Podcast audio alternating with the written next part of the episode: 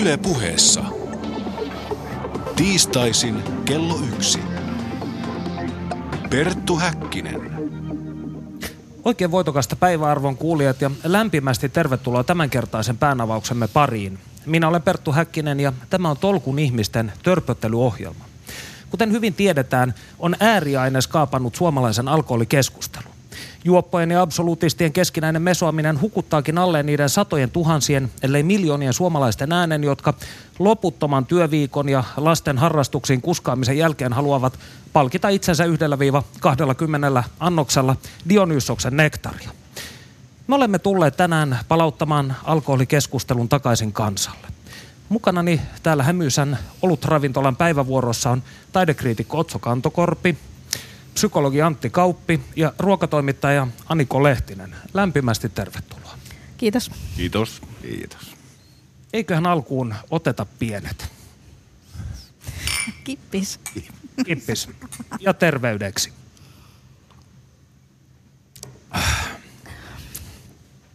Pate Mustajärvi totesi joskus, että hänen suhteensa alkoholiin on lämmin, mutta myrskyisä. Millainen on oma alkoholisuhteen?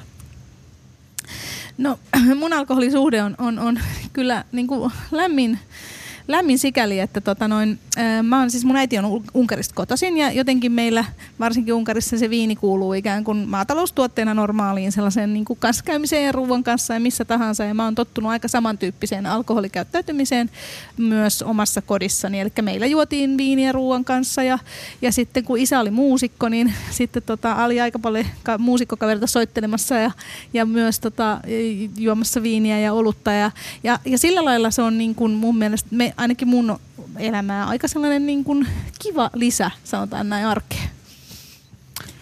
No mä ehkä edustan tässä nyt sitten tämmöistä hoidollista näkökulmaa, että, että teen töitä tosiaan myös alkoholin haittojen kanssa, mutta henkilökohtaisessa elämässä niin alkoholi tuo myös, myös paljon positiivisia kokemuksia ja, ja kuuluu pitkälti semmoiseen laadukkaaseen yhdessäoloon ystävien, ystävien kanssa. Eli se on niin kuin, liittyy sosiaaliseen sosiaalisiin tapahtumiin. Eli et niinkään tissuttele yksin, vaan enemmänkin seurassa. Kyllä, joo. Entä Otso? No, mä tissuttelen yksin. Sama koska vika. Mulla, mulla on se ongelma, että mulla, kun mä oon freelance-kirjoittaja, niin mulla aika usein työprosessiin liittyy se, että mulla on valkoviinilasi kädessä – mutta tuon paten mä allekirjoitan täysin ja toisaalta haluan myöskin mennä lapsuuteen ja kulttuuriin. Eli mun isä on taidemaalari ja kuvanveistäjä ja opin näkemään isäni juomassa pienen pullon algeri, algerialaista punaviiniä, jota ei enää saakaan, niin työnsä ääressä. E- eli mä näin niin sen pienen alkoholimäärän synnyttämän hyvän tunteen lapsuudestani lähtien jo meillä jotenkin, mulle taas toi yksin tissutteleminen on jotenkin tosi ikään kuin vaikea. Mä en ikinä käsittääkseni mulle juonut mun mielestä yksin. Mulla aina se liittyy sosiaalisuuteen. Niin kuin meillä liittyy kotonakin, kun mä olin pieni, mutta siis nykyäänkin. Että mulle ei tule yhtään sellaista kertaa mieleen, että mä olisin juonut niin kuin ihan yksin. Nyt kun rupesin ajattelemaan, mä en ole ikinä ajatellut tätä aikaisemmin.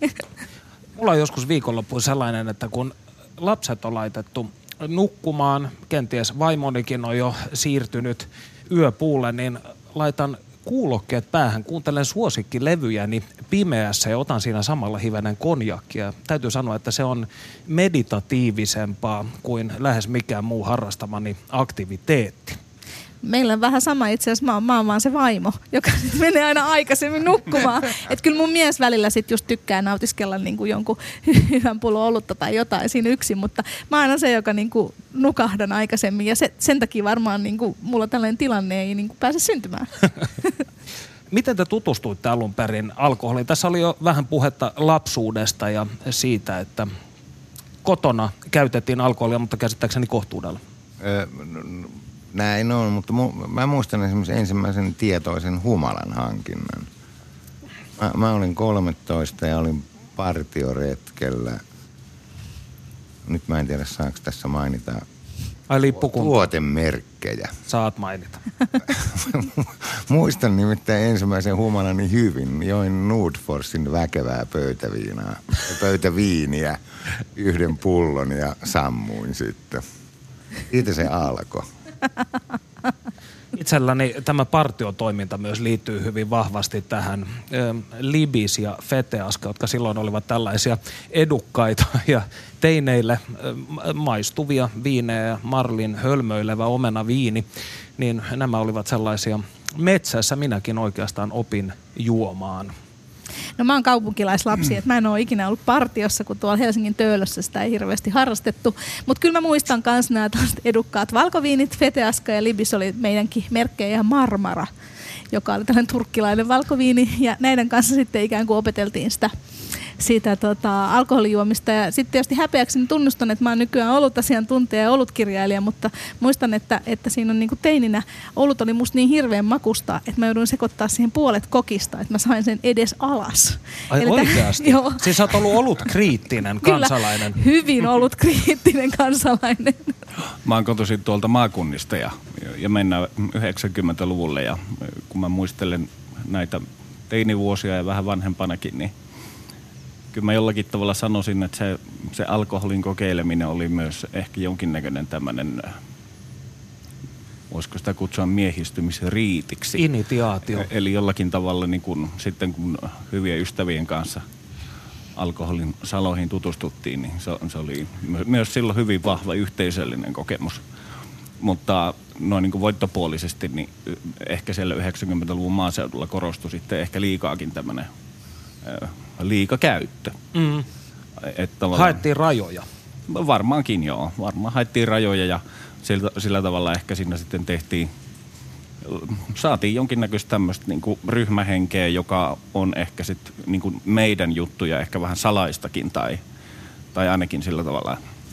No, kyllä mä luulen, että siihen initiaatioon liittyy myös se, että siis piti sammua joskus. Mm. Piti, piti niinku tehdä jotain idioottimaista ja Ja sitten sitä nauraskeltiin koulussa. siis nimenomaan. Ja sitten kovat kundit teki Niin. niin. Mut- kovempia juttuja. Ja mun mielestä jotenkin mielenkiintoista, että, että pussikalja, hän on sellainen niin kuin sana, mitä esimerkiksi Unkarissa ei tunne, ei siellä kukaan juo pussikaljaa, Se- mutta suoma, kaikki suomalaiset tuntee termin pussikalja. Vanha kun on Niin PK. tuntee. Kyllä, kyllä. et, et, et, se on niin kuin hieno jotenkin, tietyllä lailla kuitenkin tällainen hyvin omalaatuinen perinne. Kyllä. Kun olen imennyt kosteutta myös näissä naapurimaissa, kuten vaikkapa Norjassa ja Ruotsissa, niin siellä myös tämä pussikalja-perinne elää. Mutta ei, ei missään niin kuin vastaavassa laajuudessa kuin esimerkiksi Suomessa, jossa on ihan, voisiko sanoa iästä riippumatta ihmisillä tapana hy- hyvät ystävät ja välillä vihamiehetkin, niin hakevat nämä kassit ja menevät istumaan jonnekin luontoon. Että siinä on jotain, Niinhän jotain se on. Mä tää alkoholia ajatellut myös sillä tavalla, että sanotaan, että suomalaisille on tyypillinen tämmöinen niin sanottu välttelevä kiintymyssuhde, joka tarkoittaa sitä, että erilaiset tunteet, oli ne sitten negatiivisia tai positiivisia, niin niitä on vaikea tunnistaa niitä on vaikea ilmaista. Eli tavalla, tavalla tai toisella herättää ihmisessä voimakasta hämmennystä. Ja mä en tiedä, mitä te olette mieltä, mutta mä oon joskus ajatellut sitäkin, että alkoholin vaikutus saattaa ehkä tehdä helpommaksi sanoa niitä tärkeitä asioita läheisille ystäville. Aivan ehdottomasti. Joo, mm. läheisiä, läheisille ihmisille. Et mä luulen, että tosi monta kertaa Suomessa on sanottu, että minä rakastan sinua mm. alkoholin vaikutuksen Niin, on tai kehuttu kavereita tai autettu kavereita. Se on myös niin, että siis se ei ole kyse pelkästään siitä, että sanoo läheisille ihmisille, vaan se myös lähentää ihmisiä. Et mä- Mä, mä oon esimerkiksi niin kuin baari-baarimies. Niin kyllä mä huomaan, että... Määrittele, mikä on baari-baarimies? No siis mä istun semmoisessa niinku oikeassa baarissa. Kyllä, kansankuppilassa. Semmoisessa vanhanaikaisessa kansankuppilassa. Kyllä, Ja kyllä mä itsekin pidän huomaan, niistä. Mä huomaan niinku sen, että ö, ne ihmiset ei ole ihan hirveän läheisiä heti. Mutta sitten kun on juovuksessa muutaman kerran sanottu jotain, niin joka ylittää sen rajan, niin sitten ollaankin läheisempiä. Mm. Tämä on, tää on niinku oikeasti yksi tämmöinen niinku myönteinen ulottuvuus tässä tissuttelussa. Ja sitten mä oon huomannut, että et, et varsinkin suomalaisten, joiden niin kuin ikään kuin oma tila on aika paljon isompi kuin mm. monen muun kanssa, niin se pienenee, niin kuin, hum, niin kuin, jos on juonut tosi paljon. Ja esimerkiksi miehethän halailee yleensä niin kuin urheilussa ja, ja sitten niin kuin alkoholin vaikutuksen alaisena. Et, et, Niin kuin, et se on sellainen. Ja sitten taas hirveästi esimerkiksi niin kuin nuoret naisethan, niin ni, niillähän on myös tämä tietty alkoholikäyttäytyminen, että kun ollaan sitten juotu, niin sitten on silleen, iik, ja sitten mä rakastan sua ja sitten kanssa niin kuin pussailla ja halailla. Et kyllähän se suomalaisia jotenkin, niin kuin, just niin kuin sä sanoit, niin ikään kuin tunteet purkautuu eri lailla. Ja sitten on se ulottuvuus vielä, että kun miehet halaa nousuhumalassa, niin ei ne aamulla herää siihen hirveeseen morkikseen. Ei. Hitto, meninpä halaa julleen juovuksi. Ja, ja sanon tässä vielä sellaisen asian, että alkoholin kautta opin halaamaan miehiä selvinpäin. Kun näin hyvän ystäväni nykyisin vaikka kadulla, niin pystyn tähän sinänsä hyvin vaikeaan ja kulttuurillemme vieraaseen suoritukseen ihan, ihan siis ilman promillen promillea. Eli siinä mielessä voi sanoa, että jotain positiivista olen myös oppinut tästä. Ja tuossa on varmaan just se keskeinen asia, että se voisi siirtyä se positiivinen vuorovaikutus, mikä Tuopposen ääressä on, on tapahtunut, niin myös siihen, että näiden samojen ihmisten kanssa niin pystyttäisiin avoimemmin keskustelemaan myös ilman sitä alkoholia, No. koska yksi niin kuin taas sitä, mitä ulkomaalaiset ystävät on havainnoineet, että perjantai-iltana on olleet parhaita kavereita, mutta sitten kun maanantaina näkee, niin ei edes moikkaa. No, no siis tohon, no, tohon mun on oikeasti pakko huomata, että siis se, että jos joskus on ikään kuin ollut niin sanotusti liian avoin, niin sitten huomaakin yhtäkkiä seuraavalla viikolla, että sitä keskustelua pystyy jatkamaan Aivan. ilman sitä viinaa. Aivan. Se on oikeasti aika tärkeää. Ja vaivaantuneisuutta. Ei, nimenomaan, ei tarvitse olla mitään niin semmoista pahaa fiilistä, vaan on sanottu ne avaavat sanat ja sitten voidaan puhua siitä asiasta. Joo, ja muutenkin keskustella, että itse kun on tällainen niin kuin, kuitenkin vähän muultakin kotosi, ja mä puhun kaikkien tuntemattomien kanssa ja puhun ratikassa ja puhun ihan missä vaan ja huomannut, että kaikki ei välttämättä ota sitä hirveän positiivisesti vastaan, että puhuu tuntemattomien kanssa. Mun mielestä suomalaisille niin kuin ravintola on sellainen, ja tavallaan jos sulla on edessä alkoholia, niin se jotenkin ikään kuin alentaa sitä kynnystä Kyllä. keskustella ihmisten kanssa. Esimerkiksi jos istuu vierekkäin baaritiskillä, niin siinä saattaakin vaihtaa jotain sanoja ihan tuntemattoman kanssa. Joo, ja sitten se keskustelu saattaa Niin. lähteä käyntiin semmoisiin odottamattomiin, Kyllä. erittäin Kyllä. kiinnostaviin. Samat ihmiset, jos ne istuisi Joo. dösässä vastakkain tai Kyllä. vierekkäin, niin, niin tavallaan, että jos toinen rupesi puhumaan, niin toinen kääntyisi vaan vekeen ja ottaisi puhelimen ete, e- esiin ja niin kuin, tavallaan sulkisi sen oman tilansa. Niin, eli sopiva, sopiva määrä alkoholia murtaa jäätä. Kyllä, eli toisin sanoen myös kytkee, tai kytkee pois näitä ylempiä virtapiirejä, jotka huolehtivat tästä itsereflektiosta ja vähän niin kuin häpeän tunteesta. Että on, on jollain, jollain tavalla helpompi lähestyä muita ihmisiä. No yksi sellainen asia, mitä olen itse paljon miettinyt vuosien varrella on se, että miksi käytän alkoholia? Mikä on se taika, mikä saa minut hakeutumaan törpön ääreen aina silloin tällöin, niin miksi te käytätte alkoholia? No, mä käytän alkoholia ihan kyllä myös maun takia. Eli tota, mulla on nykyään sellainen periaate näiden teinivuosien jälkeen ollut, että mä juon vaan sellaista alkoholia, joka mun mielestä oikeasti maistuu hyvältä. Eli tavallaan ei onneksi enää tarvi juoda sellaisia, niin kuin, niin kuin mikä ehkä teinivuosia leimas just tämä, että juotiin mitä nyt saatiin. Niin mun mielestä se maku on tosi tärkeä, koska tietysti sitten sit pystyy nauttimaan siitä itse mausta, sen tietysti sen alkoholin niin kuin tuoman tunteen lisäksi. Ja, ja niin kuin mä oon iloisesti huomannut, että itse asiassa nykyään niin enemmän ja enemmän ihmiset kiinnittää siihen makuun. Ja esimerkiksi nuoret aikuiset on Kyllä, sellaisia, että ne on kyllä. valmiita maksamaan niin kuin, tavallaan enemmän laadusta ja oikeasti niin kuin haluaa sitä makua versus sitten, että silloin kun minä olin nuori, niin silloinhan katsottiin vaan se laatu, hintasuhde, että mä saan mahdollisimman paljon ihan mitä vaan.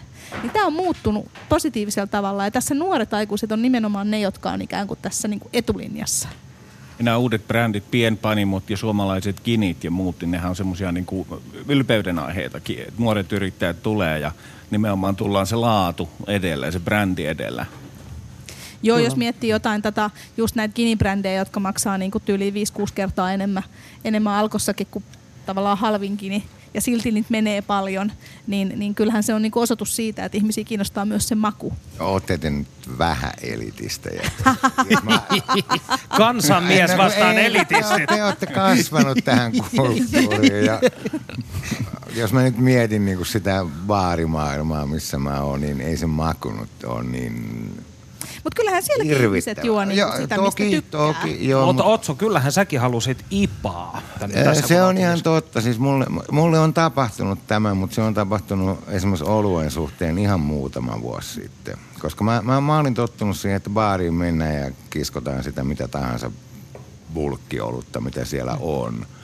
Mä, mä, mä täytän 60 ensi kuussa ja mä oon oppinut ehkä pari vuotta sitten juomaan olutta maun takia. Mutta tämähän on tullutkin vasta pari vuotta sitten. Et jos me katsotaan pienpanimoita ja näitä pien, pien tislaamuyrittäjiä ja muuta, niin tämähän on hyvin nuori kehitys Suomessa. Eli viimeisemmän viiden vuoden aikana ehkä tämä niinku on räjähtänyt tämä tämän tyyppinen kehitys. Että niin kuin mä sanoin, niin nuoret aikuiset nykyään tekee tätä, mutta eihän ne vielä kymmenen vuotta.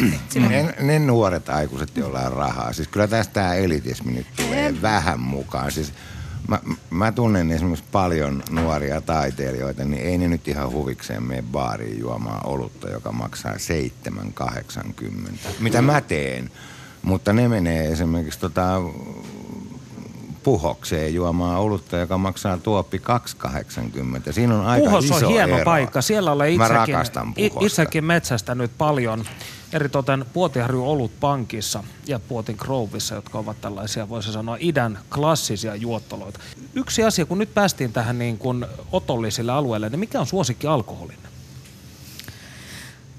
Tämä on kauhean vaikea. Mm, niin. Siis mä kyllä tykkään, sanotaan että mun mielestä olut on ihanaa, viini on ihanaa, sehän ikään kuin kuuluu tähän mun, mun perinteeseenkin. Ja kyllä mä sanon, että kyllä aina välillä, niin kyllä esimerkiksi jalluukin on ihanaa. Että hirveän vaikea sanoa lempialkoholia. Niitä, mitä mä en siis juo viskejä. Se on ainoa alkoholilaji, mikä on niin Sä et ole vielä oppinut.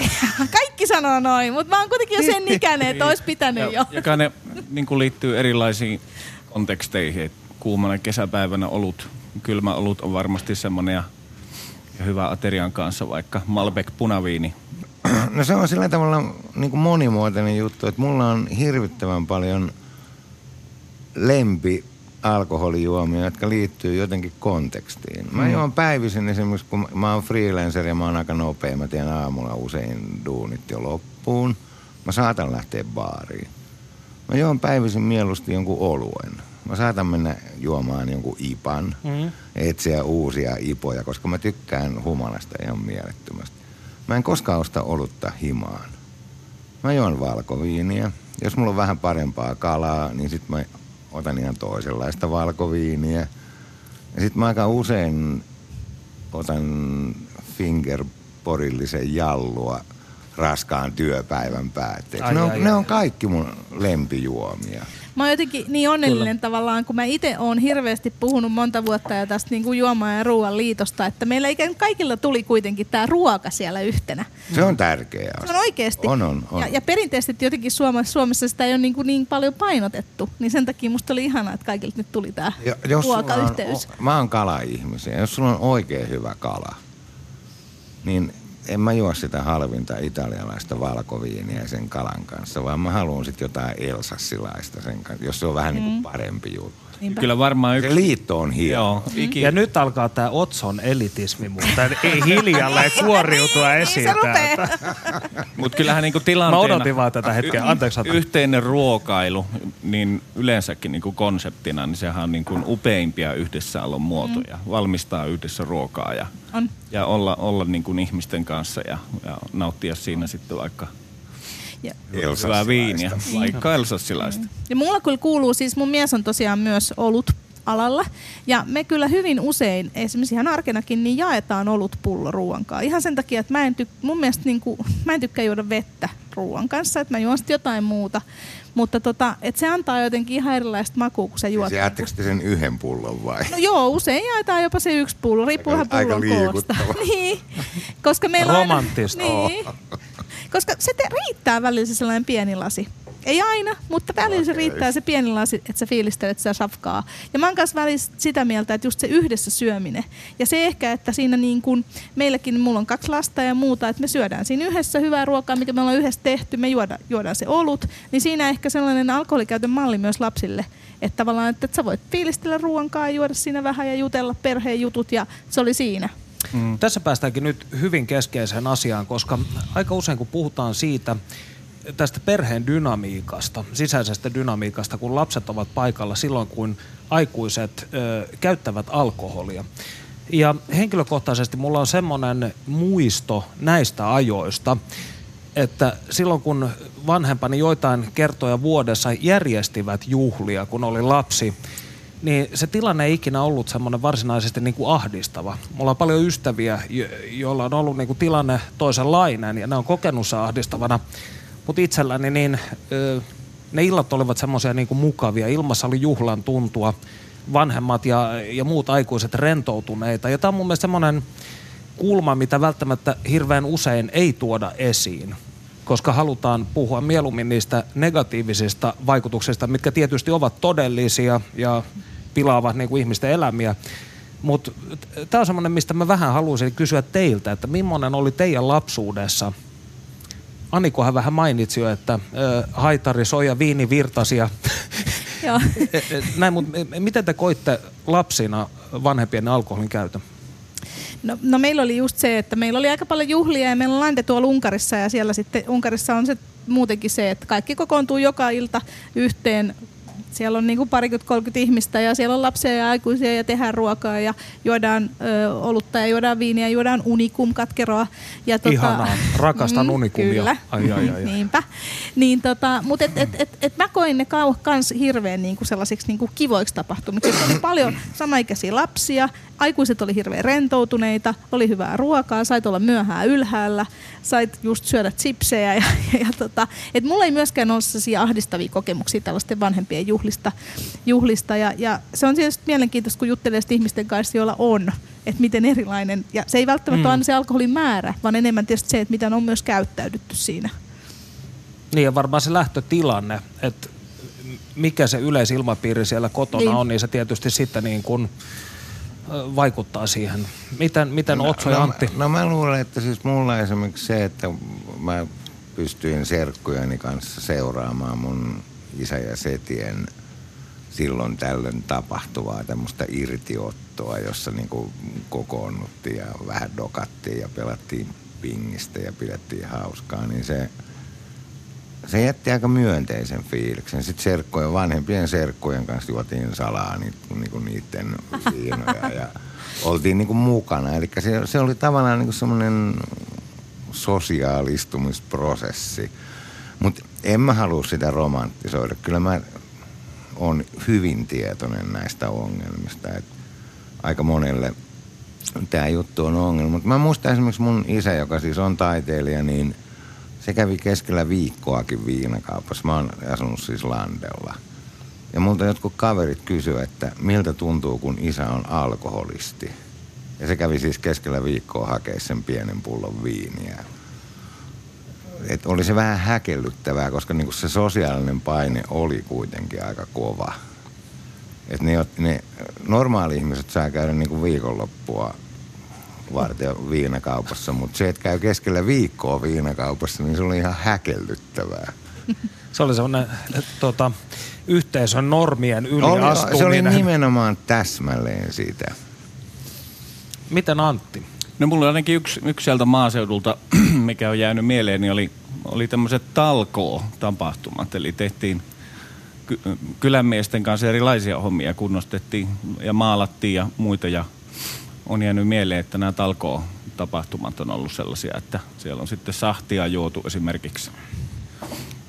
Ja tota, varmaan niitä peruja, että niissä on ollut niin semmoinen jotenkin luonnonläheisen iloinen tunnelma, niin sitten ollaan tavallaan palattu juurille ja järjestetty siellä vanhempien maatilalla sitten myös tämmöinen rockifestari, joka jollain tavalla mun mielestä jatkaa sitä semmoista, vaikka se, siihen tietysti kuuluu talkoot myös, koska aina se tapahtuu, mutta tämä rakentaa purkaa, että et, et joku tämmöinen maalaisyhteisöjen kokoontuminen ja, ja semmoinen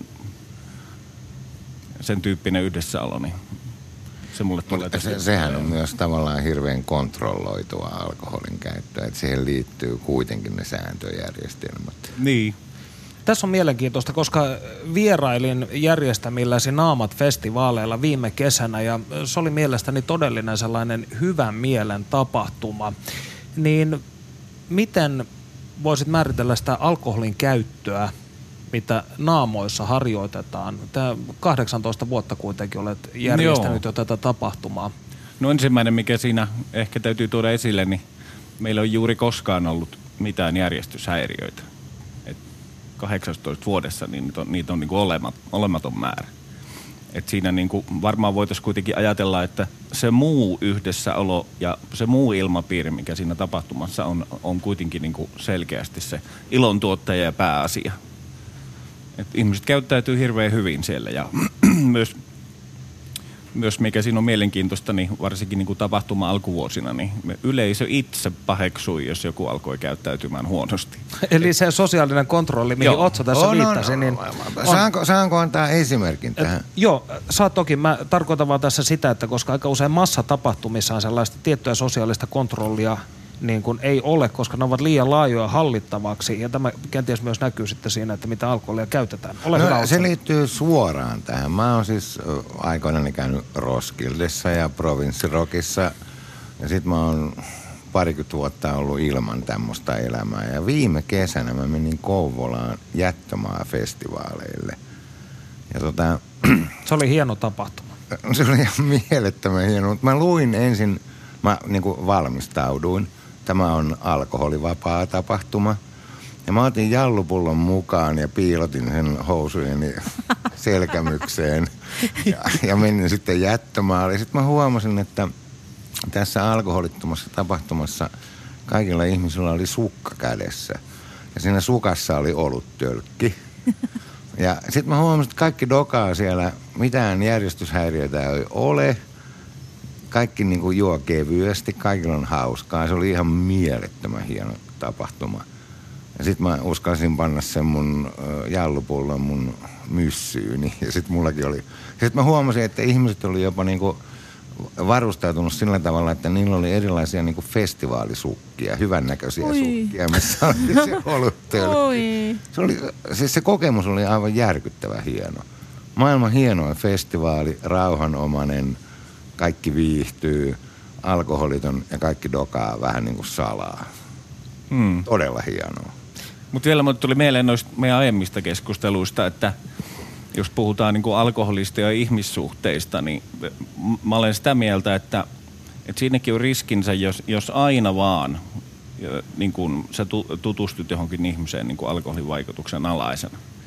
Että se persona ei ole kuitenkaan ihan sama. Et mun mielestä olisi niin tärkeää, että on useita erilaisia tapoja niin kuin säädellä mm, omia fiiliksiä ja tunteita ja, ja useita muitakin tapoja rentoutua.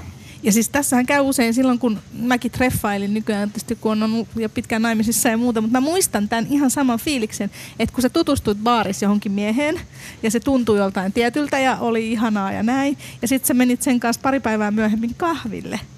Ja tavallaan paljastui, että se on ihan erilainen. Ja näitä, et, et, et, et tässä on kyllä tää, just tämä vaara, että pettymyksiä ikään kuin tulee eri lailla. Jos sä, jos sä vaikka tapaat ensimmäistä kymmenen kertaa alkoholivaikutuksen alaisena ja sitten ikään kuin selvinpäin, niin, niin siinä voi olla, olla, olla tämä vaara selkeästi. Ja mä oon kanssa samaa mieltä, että, että jotenkin öö, se alkoholi ei voi olla se pääsyy sille tapaamiselle, vaan mm. se pääsyy on se, että ollaan yhdessä ja se Mm. alkoholi on tosi kiva niin kuin lisävälillä siihen.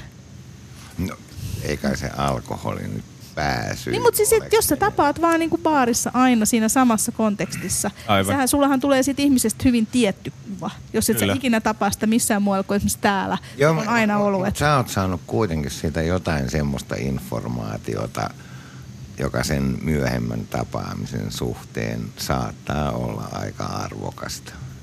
Totta kai, mutta että, että välillä olisi kiva just tavata. Oo, ja yksi kulttuuri ainakin, mikä Suomessa on on mieskulttuuri ja naiskulttuuri myös, on niin kuin, että urheilu on sellainen, joka yhdistää. Et paljon, mutta paljon itsekin ja paljon, paljon suomalaiset ihmiset, ne harrastaa viikolla urheilua yhdessä ja se, se on niin kuin myös todella vahva yhdistävä tekijä. Ja sitten on saunailtoja, jotka kytkeytyy tähän. Ja itselläni ainakin omassa henkilöhistoriassa se musiikki, Tai musiikki ja, ja tämän tyyppiset asiat on ollut hyvin, hyvin keskeisiä. Mutta sitten luonnollisesti niin kun, kun studiossa on jonkun aikaa puljattu, niin viikonloppu tulee ja sitten on ehkä mukava käydä jossain. Et, et, et ehkä se on myös vastaavanlainen sosiaalinen liima tai sitten ö, taide, kirjallisuus, mitä näitä nyt on yhteisiä harrasteita ihmisillä.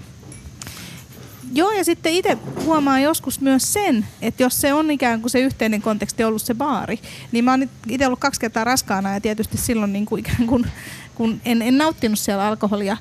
Ja, ja mä huomasin välillä, että mä jäin ihan oikeasti vähän niin kuin paitsi. Että kun tavallaan se oli se yhteinen ilmapiiri sitä, että nyt juodaan tässä ja niin kuin jutellaan, niin, niin tota, niin sitten mä huomasin, että ihmiset ei niinku mulle kertonut niin paljon asioita, koska ne ikään kuin tiesi, että mä en juo. Tässä vaiheessa ö, olemme siis Tolkun ihmisten törpöttelyohjelman lähes puoli välissä. Istumme olutravintolassa ja ö, nautimme antimia sekä toistemme seurasta.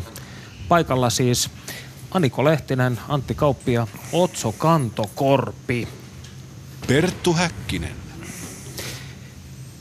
Dave Lindholm totesi taannoin Helsingin Sanomissa, että krapulaherkkyys saattaa lisätä luovuutta. Daven näkökulma oli se, että humalassa ihmiset ei välttämättä saa niinkään paljon taidetta luotua, mutta krapula on sellainen hetki, jolloin nämä luovat voimat aktivoituvat. Niin mitä sinä, Otso, tästä sanot taidekriitikkona?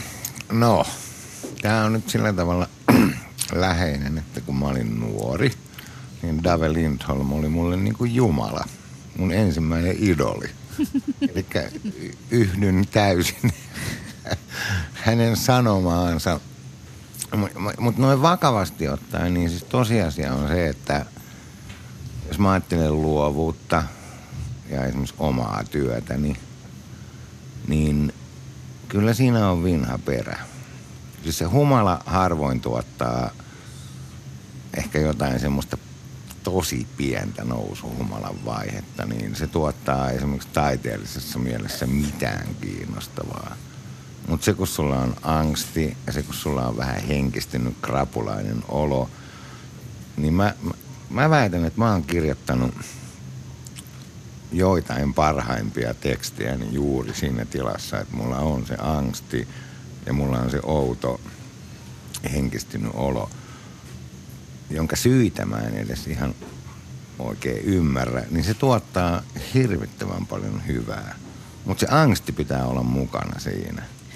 Avohaava. Henk, Avo, henkinen joku, avohaava. joku tietynlainen avohaava. Mä palaan vielä hetkeksi tähän. Siis se nousuhumala voi tuottaa semmoisia kingifiiliksiä jossain hyvin lyhyessä vaiheessa. Että sä saat semmoisia ajatuksia, joita sä et välttämättä olisi saanut. Onko se 1,2 promille, mikä on tämä myyttinen luku? Jossain siinä se kulkee, mutta se ei kestä hirveän kauaa se vaihe. Mm. Mutta jos sä saat sen ajatuksen illalla siinä vaiheessa ja sä aamulla lievässä kankkusessa pystyt prosessoimaan sitä, niin se voi ihan oikeasti tuottaa jotain. Joo, mä, muist, mä itse asiassa muistan ton ihan toisesta kontekstista. Silloin kun opiskelija sitten usein kävi tenteissä, saattoi olla pikkasen sellaista ikään kuin daageria, niin mun parhaat tenttivastaukset on ollut kaikki tätä, tätä näin. Et, et, silloin jotenkin just sen angstin niin kuin käytti siihen silleen. Ja, ja, ja tota, samoin... Eli sä olit kipottelemassa silloin, kun olisi pitänyt olla lukemassa. No joo, välillä sitäkin käy. Ja samoin mä muistan, gradussa oli joskus tällaisia vaiheita, että t- tavallaan sit sä niin kuin vähät välitit ja menit juhlimaan ja sitten seuraavana päivänä, kun oli just tällainen hyvin vielä sellainen, että vähän hävetti ja oli ehkä niin kuin kaikkea sellaista, niin se, se tekstin tuottaminen oli kyllä. Et siinä on, mä oon sitä mieltä, että myös gradussa on sellaisia osia, jotka on niin kuin syntynyt tällaisen. No se, siinä on siis se pointti, että jos sä saat sen yhden hyvän ajatuksen, mm. niin se yksi hyvä ajatus saattaa niin kuin muuttaa suuntaa tai kantaa eteenpäin. Se voi olla oikeasti tosi merkittävää. No mä muistan tämmöisen yhden, yhden tapauksen, että oli myös gradun tekijästä kysymys ja hänellä oli aivan mieletön tämmöinen writer's block. Eli hän ei saanut sinne, sinne tuota, näyttöpäätteille yhtään mitään ja hän toimi sitten näin, että hän kävi hakemassa muutaman oluen ja sitten hän pääsi kirjoittamaan ja siinä olutta nauttiessaan hänellä oli sellainen fiilis, että mistä tätä niin kuin nerokasta tuotosta oikein riittää. Minä kanavoin, minä kanavoin. Niin. Ja sitten vähän jälkikäteen, niin ei sitä ollutkaan niin mahtavia, mutta mut se toimi sillä tavalla, että hän sai, jot, hän sai jotakin sinne paperille, mitä hän pystyi sitten työstämään. Niin just tämä, mitä säkin sanoit, että on se yksi idea, minkä pystyy... Ei tarvitse olla kuin yksi hyvä ajatus. Tosin mun täytyy tunnustaa, että mun gradu vuodelta 85 jäi kesken. Minkä takia? En minä tiedä. no, no tuota, jatketaanpa tästä. Jos ajatellaan ö, alkoholin vaikutusta länsimaiseen kulttuuriin ja taideperinteeseen, niin mitä te, mitä te siitä ajattelette? Öö, Kuten no. rehtorini aina tapa sanoa, niin jo antiikin kreikkalaiset ja niin edelleen. Joten... No mä, mä oon nyt se rehtori, kun mä oon taidekriitikko. Hyvä. Niin kyllä mun täytyy sanoa, että se on asia, jota on mystifioitu ihan mielettömästi. Siis se, että tämä boheemi myytti, joka osin elää edelleenkin. Mä oon samaa mieltä. On se ihan roskaa oikeasti. Ei, ei, ei hyviä taideteoksia viinalla ole koskaan tehty. Sillä voi olla joku ulottuvuutensa. Se voi olla jopa joissain teoksissa niin kuin temaattinen. Ajatellaan nyt jotain Pate Mustajärveä, niin niillä on varmaan viinabiisejä paljon. Mutta ei se tee niistä bändiä, ei se tee niistä hyviä. Mm. Ja... Ei, ei viinalla ole niinku oikeasti taiteeseen mitään mm, voisiko, erityisen hyvää. Niin, voisiko se olla enemmän niinpä, että monet suuret taiteilijat on psyykkisesti melko ahdistuneita? Tämä on juuri se, niin. mihin mä olin tulossa. Siis, että he sitten käyttävät sitä niin kuin on, on, siis Tosiasia mm. on kuitenkin se, että suurin osa taiteilijoista on ehkä tietyllä tavalla herkempiä kuin, niin kuin sitä normaalia porvarillista elämää elävät ihmiset. Ja viina on niille ollut se tapa yrittää hoitaa sitä. Ei se tee niistä parempia taiteilijoita, ei varmaan koskaan. Niin, mäkin olen joskus tällaisen niin kuin keskustelun käynyt, että, että nuori taiteilija niin et ensin hankkii itsellensä niin kuin kurjan elämän ja sitten vähän niin kuin odottelee, että sieltä kumpuaisi taide.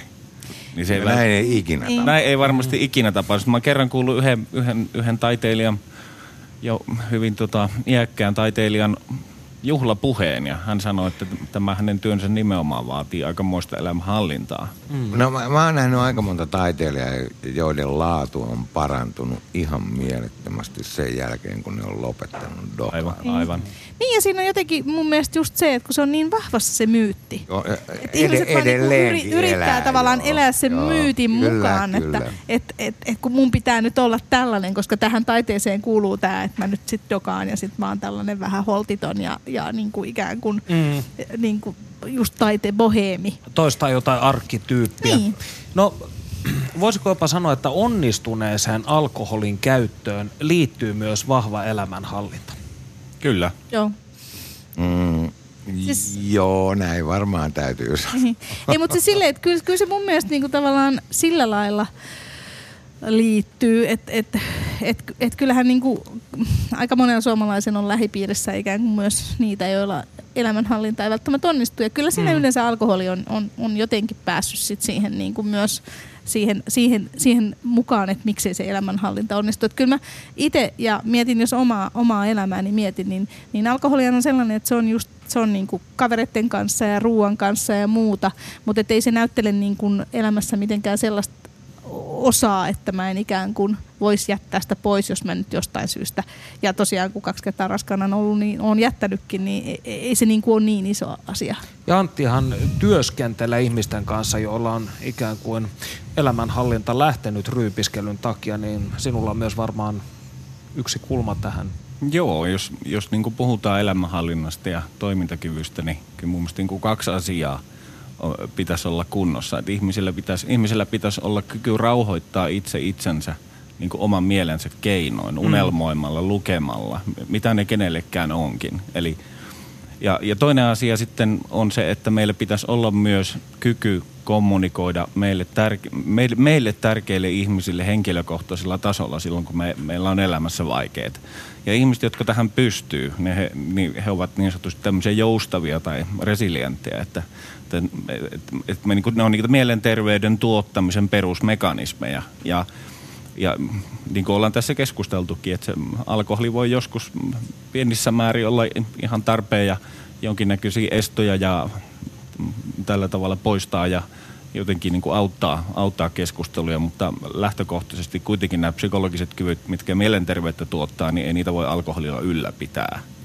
Eli näet siis, että hedonismin jumalat hymyilevät sille, joka ymmärtää itsekurin päälle. Mm, kyllä se näin on, joo.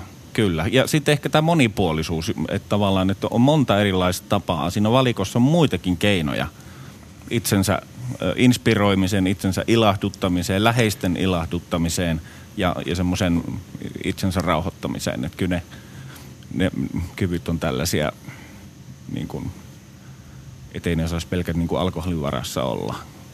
No, mun on nyt pakko sanoa, mä en itse asiassa muista ihan tarkkaan tota alkuperäistä kysymystä, mutta jos mä vastaan siihen, niin mä siteraan nyt Pate Mustajärven ja Dave Lindholmia ja sanon, että jos mä sanon joo, joo, niin mä epäilen jo paljon. eli, eli mulla on oikeasti vähän semmoinen fiilis kuitenkin, että semmoinen niinku rajalla oleminen on mulle aina ollut mun työnteon kannalta hedelmällistä. Siis se, että mä en ihan tiedä, että onko mä nyt tällä puolella tai sillä puolella, niin se tekee musta työssäni kirjoittajana paremman. Tanssit syvyyden yllä. No, jotain sen kaltaista. Siis se, että mä haluan olla haavoittuvainen, mä haluan olla siinä rajalla. Silloin mä oon parempi. Tämä voi olla lievästi niin kuin sen mystifioimista, mutta se, että jos mä olisin vaan niin kuin hyvää elämää elävä porvarillinen ihminen, en mä olisi niin hyvä. Tässä tulee heti kaksi erilaista tulkintalinjaa. Nyt, a, nyt a, aletaan pääsemään asiaan. Joo, mun on itse hirveän vaikea jotenkin toi porvarillinen elämä noin niin kuin yleisenä käsitteenä on musta niin kuin hirveän sellainen jopa vähän ai, niin kuin sillä lailla aikaansa elänyt. Siihen kuuluu tämä perinteinen käsitys, että sulla on ne kaksi lasta ja Bemaria auto ja sä niin kuin ja ite en ole... Bemari ei ole riittävän sosiaalidemokraattinen. Joo, ei enää. Ei ole. Mulla on Twingo. Mutta jotenkin kun ei itse tavallaan koe kuitenkaan elämään, elämänsä sellaista elämää, meillä ei ole siis autoa eikä ole koiraakaan, mutta, mutta kaksi lasta on. Ja, ja et se on niinku mun mielestä kuitenkin jo vähän monimuotumassa, että sä et ole aina joko porvari tai sitä vastaan ikään kuin, vaan sä voit tanssia syvyyden yllä monen, monilla eri tavoilla. Eli, eli mun mielestä on niinku, ei vaan alkoholin kautta, vaan niinku muutenkin tämä niinku elämän muoto vähän monipuolistumassa. Ja ihmisten jako porvareihin ja ei-porvareihin niin on vähän vaikeampi tällä hetkellä. Sä oot elitisti. Ihan. En oo, en oo Sulla on kuukausipalkkakin. Ei ole, mä oon freelancer-kirjoittaja. Okay. ei, mulla on, mä oon ihan samanlainen kuin sinä. Onko Antti ainoa täällä, ollaan kuukausipalkka? niin, tämä on nyt oikeasti siis mun mielestä hyvin vaikea kysymys, tai ei vaikea, mutta monimuotoinen. Ja ehkä tämä palautuu tietyllä tavalla siihen, että alkoholillahan on jollain tavalla semmoisia hyvin niin kuin turvallisia vaikutuksia. Sanotaan näin, mä olin itse viime, viime vuonna muun muassa neljä kuukautta tipattomalla, mutta sen jälkeen kun mä ostin sitten pullollisen, nyt mainitsen merkin, jaloviinaa ja otin siinä nojatuolissa se ensimmäisen, niin kun se sisäinen villapaita alkoi leviämään ympäri, ympäri raajoja, niin jollain tavalla mä koin semmoisen kotiin paluun tunteen vähän niin kuin sellaisen äidillisen halauksen. ja, ja mä oon miettinyt sitä, että mikä, mikä se on se psykologinen, tai voisiko sanoa psykofyysinen kulma, mikä jollain tavalla ajaa sen asian äärelle aina uudestaan. Ja joka tietyllä tavalla pitää sen, minkä lupaa ainakin sen ohikiitävän hetken. Kyllä mun täytyy sanoa, että silloin kun on ollut ikään kuin ö, juomatta – juomatta just kun on ollut pieni, tai on raskaana ja pieni lapsi, niin kyllä, kyllä mulla on ollut vähän samanlainen, että, että, että kyllä mä muistan, kun mä olin eka kertaa raskaana ja mulla oli sellainen, tiettäkö, sellainen niin kuin helmeilevä kolmostuopin kuva. Kyllä niin kuin, sillä lailla sellainen niin kuin mielessä. Enkä mä tiedä, miksi se oli. Ja sitten, eikä, niin sama sitten tuli sitten, kun sä otit siitä. Ja tuli vähän sellainen, niin kuin, että sellainen tietty just kotiin paluu fiilis. Ja, ja mun mielestä se on osa sitäkin, että sä niinku kuulut tiettyyn heimoon myös sen alkoholin kautta. Et, et kyllä se liittyy siihen kanssa. Hmm. Se on vaikea selittää. Se on niin kuin nyt kun mä mietin tota, niin vaikea selittää, että miten niin kuin se kuitenkin kuuluu niin, niin, niin hyvin sinne tiettyihin tilanteisiin. Pyritään verbalisoimaan se kuitenkin. Ja, mutta kun mulla esimerkiksi se alkoholi kuuluu just tiettyihin tilanteisiin – Ja, ja sitten välillä, musta on kans, mä oon siis freelanceri, musta on niinku, mulla on tullut välillä, nyt esimerkiksi kun mä tässä juon olutta, ja, ja, tota, ja, ja on, on sellainen jotenkin, kun sä otit sen ekan huikan tässä nyt tänäänkin, niin siinä tulee sellainen niinku kiva, Kippis lämmin. muuten. Kippis. Kippis. Mulla ei tässä ole kuin kahvia, mutta Niin, on kyllä. niin, ja Mutta silti sä oot meidän kanssa tässä Niin. sosiaalisessa yhteydessä. Niin, just se, että ollaan tässä nyt sosiaalisessa, sosiaalisessa yhteydessä ja ikään kuin juodaan yhdessä ja keskustellaan kivasti, niin tässä on sellainen lämmin ja kotosa olo. Mutta sitten yksi asia, kun alkoholiongelmaisten kanssa on mm. paljon tehnyt töitä, niin ei voi kyllä laittaa niin kuin ihmisiä samaan nippuun. Et mm. Ne on niin kuin kytkeytyy ihmisen persoonallisuuteen ja ihmisen mm, ihmissuhteisiin ja ihmissuhden historiaa ja ihmisen hyvin niin kuin yksilöllisiin tunneelämän ö, kiemuroihin ja kuvioihin. Et, et kyllä siellä on aika, aika paljon keskenään erilaista porukkaa. Minkä, minkälaisista ihmisistä tulee useimmiten alkoholin ongelmakäyttäjiä? No mä luulen, että varmaan on semmoinen ryhmä, joille se vaan niin kuin toimii niin älyttömän mielihyvän sävyisesti, että siitä vaan tulee sellainen, että ihminen on niin mielihyvähakuinen, ja et, et siellä ei välttämättä muuten ole mitään, mitään suurempaa psykopatologiaa takana, mutta sitten ehkä se toinen ryhmä on se, että mihin se hirveän usein liittyy, niin on tunteet ja vieläpä niin kuin hyvin läheisiin ihmissuhteisiin liittyvät intiimit tunteet. Jonkun verranhan ne toimii niin kuin, niin kuin samoja aivoalueita aktivoiden ja aika monet on sitä mieltäkin, että, että liiallinen alkoholin käyttö on vähän niin kuin ihmissuhteen kontekstin ulkopuolelle siirtymistä. Eli toisin sanoen siinä on jonkinnäköinen ihmissuhteessa nauttimisen ongelma. Se, se on yksi ryhmä. Eli voi olla voimakkaita ahdistuksen tunteita, jotakin muuta, mikä tekee semmoisen oman elämänsä henkilö, henkilökohtaisen jakamisen vaikeaksi. Se, se on varmaan sitten semmoinen laajassa mielessä yksi ryhmä. Mutta mut niin kuin mä sanoin, niin mä, mä en niin kuin sellaisia teorioita, että siihen on joku yksi syy ja joku, joku yksi ratkaisu, niin en ole kyllä havainnut. Että Kyllä ihmiset on niin yksilöllisiä. että Jokaisen tarina on aika erilainen. Ei meillä nyt kuitenkaan näitä, jos nyt ruvetaan niin sosiologisesti tyypittelemään, niin näitä erilaisia Sekin on jo vähän niin kuin, yksilöitä nyt sekin on jo vähän ole niin yksinkertaista. miljoona, vaan niitä on nyt kuitenkin ehkä niin kuin seitsemän tai yksitoista tai jotain semmoista. Ja mä- mä en tavallaan niin haluaisi lähteä hakemaan jotain semmoista tyyppiä, joka on ikään kuin altis alkoholille. Koska mä näen kuitenkin tässä mun baari-baari-elämässäni sen, että se alkoholi, joka ei välttämättä ole se perusjuttu, mutta se, se, se niinku kasaa ihmisiä yhteen, jotka voi löytää elämästään jotain mm. yhteistä. Mä näen sen myös arvona. Mm. Mä tunnen alkoholisteja. Ja mä näen, että niinku se yhteiselämä, se turvaverkko ja se sosiaalinen elämä, jonka ne pystyy jakamaan, on oikeasti myöskin arvokas. Mm. Et jos joku, mä en muista kuka ministeri se nyt oli, joka halusi niinku poistaa kaljabaareja lähiöistä. Se oli musta ihan hirveä ajatus. Niin, kyllä Koska mä ne ymmärrän. kaljabaarit Kyllä. lähiöissä on monelle se, se on ihan oikeasti se turvaverkko ja vertaistapaamisen paikka ja keskustelun paikka.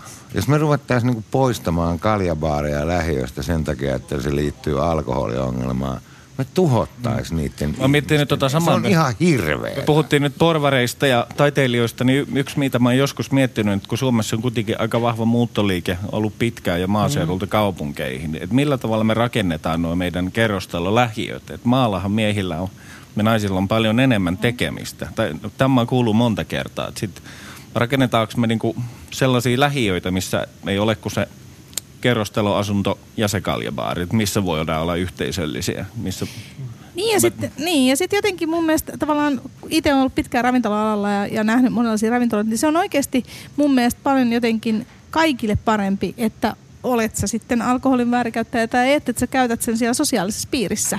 Eli just se, että sähän voit... Turvaverkon Niin, puitteissa. just näin. Ja sä voit tulla Niin, sinne, aivan. siellä on se ravintolahenkilökunta, jotka tuntee sut, siellä on ne sun kaverit, jotka, jotka on siinä samassa, jotka tuntee sut. Ja sul, sä saat siitä myös sitä sosiaalista iloa. Versus se, että tosiaan ei ole niitä lähiön kaljabaareja ja sit sä istut kotona tekemässä sen ihan saman yksin su, niin kuin suojattomana. Joka olisi tosi masentava. Se on todella masentavaa. Täytyy sanoa, että nyt te kaikki kyllä diskriminoitte eh, eh, minua. Itse yksin tissuttelijan ominaisuudessani haluaisin jonkinlaisen kunnianpalautuksen. No, tuota tuota. Yksi sellainen keskeinen kysymys, mikä liittyy aina tietysti kosteuden imemiseen, on se, että onko alkoholista ollut mielestänne elämässä enemmän hyötyä vai haittaa? Oletteko te viivan yllä tai saama puolella? No, mun on pakko tunnustaa, että koska mä oon dokannut 13-vuotiaasta asti, mä oon miinuksella. Mä oon tuhonnut terveyteni, mä oon saanut yhden sydänkohtauksen, mä oon dokannut aina liikaa, mutta mä oon tehnyt paljon töitä. Ja mulla on vähän semmoinen epäilys, että jos mä en olisi ollut ikään kuin on the edge, mä en olisi ollut työssäni niin hyvä – Eli vastaus tähän on, mä en tiedä. Sekä että. Mm. Sekä että. No mä katson kyllä, että tavallaan mä oon kyllä niin kuin viivan yläpuolella. Mä oon siis tavannut nykyisen mieheni baarissa ja tämän tuloksena meillä on niin kuin avioliitto ja kaksi lasta ja niin kuin hyvä, sillä lailla hyvä elämä. Mä oon tavannut hirveästi, mä oon viettänyt tosi hyvää opiskelijaelämää, missä on niin kuin ollut hirveästi kavereita, jotka on edelleen mun elämässä monin eri tavoin. Ja tota, vaikka ehkä ollaan Bissen niin kuin kanssa tavattu, niin nykyään tavataan sitten ihan eri lailla. Ja sitten mä oon ollut pitkään ravintola-alalla, joka on mun mielestä niin kuin työyhteisönä yksi paras kaikin puolin. Eli myös sun ikään kuin työsi kytkeytyy tähän täysin keskeisesti. Joo, siis mm. mä oon mm. ollut asiantuntija ja ollut kirjailija, että tavallaan niin kuin mä myös kirjoitan luennon tästä samasta aiheesta. Et, et kyllä mä niinku katson, että, että kyllä se alkoholi on mulle niinku antanut myös hyvin paljon. Tietysti sitten ei aina silleen, että on itse nauttinut sitä, vaan niinku muilla keinoin. Niin mä ehkä viittaan tuohon, säkin sanoit, että mullakin niinku esim. opiskeluvuodet oli aivan tosi, tosi monella tavalla hienoja vuosia ja niinä vuosina on niinku parhaat ystävyyssuhteet muodostunut, jotka jatkuu monella tavalla – niin kuin, opiskelijarientojen jälkeen myös muissa merkeissä, urheilun merkeissä ja muuten tavatessa. Että kyllä mäkin laittaisin, näkisin, että on plussalla sitten, jos tämmöiseen voi vastata näin. Palataan vielä alkuun. Ohjelmahan lähti siitä, että alkoholista on jollain tavalla aika hankala keskustella maassamme neutraalisti. Mistä tämä mielestänne johtuu? No mä näen tämän osaksi myös ihan historia, historiapainotteisesti, että meillä on, on tietty moralisoiva syy tai moralisoiva tapa keskustella alkoholista ja, ja jotenkin viedä se aina sinne niin kuin, ö, äärikäyttötapauksiin ja, ja just näihin tavallaan, että miten se on vaikuttanut äärikäyttäjän tai väärinkäyttäjän ö, niin kuin läheisiin ja, ja, ja, ja niihin terveyshaittoihin ja muihin, unohtaen sen, että suurin osa suomalaisista kuitenkin käyttää alkoholia niin kuin kohtuudella ja hyvin ja se on monelle sellainen kiva pieni Sä oot väärässä. Minkä takia? Minkä takia? Iso osa suomalaisia käyttää alkoholia aika hälyttävällä tavalla. No tutkimusten mukaan itse asiassa ei. Et kyllä sanotaan, että suuri osa käyttää ihan kohtuudella. Siellä on se ongelma käyttäjän ryhmä, jotka juo yli puolet koko Suomessa käytetystä alkoholista, kyllä. Mutta niiden määrä on kansasta hyvin paljon pienempi. Ne vaan juo paljon enemmän. Joo, mutta se on ongelmallinen. Totta kai. Si- niin kuin mä sanoin, että äärikäytöstapaukset on erikseen, mutta suuri massa käyttää ihan kohtuudella. Ja ilmeisesti uusi sukupolvi on koko ajan niin Joo, kyllä. myös. Joo, tämä on myös tutkimusten mukaan nuoret aikuiset, ihan oikeasti myös opiskelijat, joilla on vähemmän rahaa käytettävissä, niin käyttää sitä fiksummin, eli ne ostaa parempaa kuin ennen. Ja tämä on ihan Niin, siis... tai sitten tekee kiljua. ei, siis tämä on tosi juttu. Esimerkiksi taiteilijat ei doka enää niin kuin taiteilijan mytologiat kertoo. Mutta sitten on niitä taiteilijoita, jotka dokaa eri tavalla. Ja ne tekee esimerkiksi kiljua. Siis kiljua tehdään nykyään Suomessa. Itse en ole tehnyt kiljua siviilipalvelusmies aikojeni jälkeen, mutta ehkä voisin polkaista pöntön tuossa ensi viikolla. Mutta itse asiassa kotonahan tehdään tietysti myös olutta, että tällainen kotioluen tekeminen on myös noussut. Mutta siinä mun täytyy sanoa, että, että kyllä se taas se laatu on tullut. Eli kun 90-luvulla mäkin olen tehnyt sitä ihan sen takia, että se oli halvinta tapa saada niinku ikään kuin alkoholia. Mutta nyt kun katsoo noita erilaisia kotioluen tekijöitä, että siellä on tehty etiketit ja siellä on tällaisia erilaisia yhteisöjä, missä ne keskustelee toisistaan ja ne järjestää tastingeja ja muita. Niin, Elitisti niin, ei tämä ole elitistiä. Sun täytyy vaan perehtyä tähän aiheeseen, olutaiheeseen paremmin. olisi pitänyt tehdä tästä lähetyksestä kaksi tuntinen. Tuota, Antilta haluaisin kysyä siitä, että koska tässä on selvästi kaksi eri linjaa siitä, että juovatko suomalaiset liikaa vai sopivasti, niin mikä on ammattilaisen näkökulma? Varmaan juuri näin, että osa jo sopivasti ja osa jo liikaa, mutta kyllähän se selvästi on kansanterveydellinen ongelma. Että kyllä työterveydessä esimerkiksi se näkyy. Ja sitten toinen asia on se, että alkoholiongelma, siitä, ihmiset ei usein tuu sen vaivan kanssa, vaan erilaisten muiden asioiden kanssa. Voi olla somaattista probleemia tai, tai masentuneisuutta tai muuta. Että, että monen tämmöisen muukin ö, niin kuin probleemin takana voi olla se alkoholi. Et kyllähän se nyt on selvä asia, että se on niin, niin iso ongelma tietylle osalle, että kyllä siitä on hyvä keskustella, mutta kyllä mäkin olen samaa mieltä, että eihän se nyt koske kaikkia. Ja ilmeisesti on näin, että nämä varsinkin nuorisoni on niin eurooppalaisempaa, jos näin voi sanoa. Joo, ja sitten kun mietitään just tätä esimerkiksi pienpanimokulttuurin nuo, niin kuin nousua, niin nimenomaan nuoret aikuiset on kiinnostunut siitä. Eli kun mennään niin kuin ylöspäin sit väestössä. Nuoret aikuiset, joilla on rahaa. Ei ole, koska esimerkiksi yliopistoissa on ihan opiskelijärjestöjä, jotka on ki- nimenomaan keskittynyt tähän tavallaan niin kuin hyvän oluen edistämiseen. Joo, mutta niistähän tulee eliittiä. Tää, yliopistoissa. Joo, no, ei mennä tähän elitistikeskusteluun, mutta Ai oikeasti. miksei? Se liittyy siis, alkoholin käyttöön ihan olennaisesti. Joo, mutta kehitys on nyt toiseen suuntaan. Eli tavallaan ei me voida ikinä sanoa, että kaikki on kiinnostunut vain hintalaatusuhteesta tai kaikki on kiinnostunut vain pienpanimoista, mutta selkeästi näkyy, että suurempi osa nuorista aikuisista on nyt kiinnostunut tästä niin kuin tavallaan brändikehityksestä. Olen kanssasi vuotta... eri mieltä. Suurempi osa vaatisi nyt ikään kuin empiirisiä tutkimustuloksia. Tämmöisiä tuloksia ei ole olemassakaan. Valite- vali- valitettavasti aikamme tässä vaiheessa loppuu. Meidän pitää kenties tehdä tästä jatko-osa, missä Otso ja Aniko pääsevät pallottelemaan tätä hyvin kiehtovaa teemaa. Lämmin kiitos vierailusta Aniko, Antti ja Otso. Kiitos, kiitos. paljon. Hölkyn kölkyn. Yle puheessa. Tiistaisin kello yksi. Perttu Häkkinen.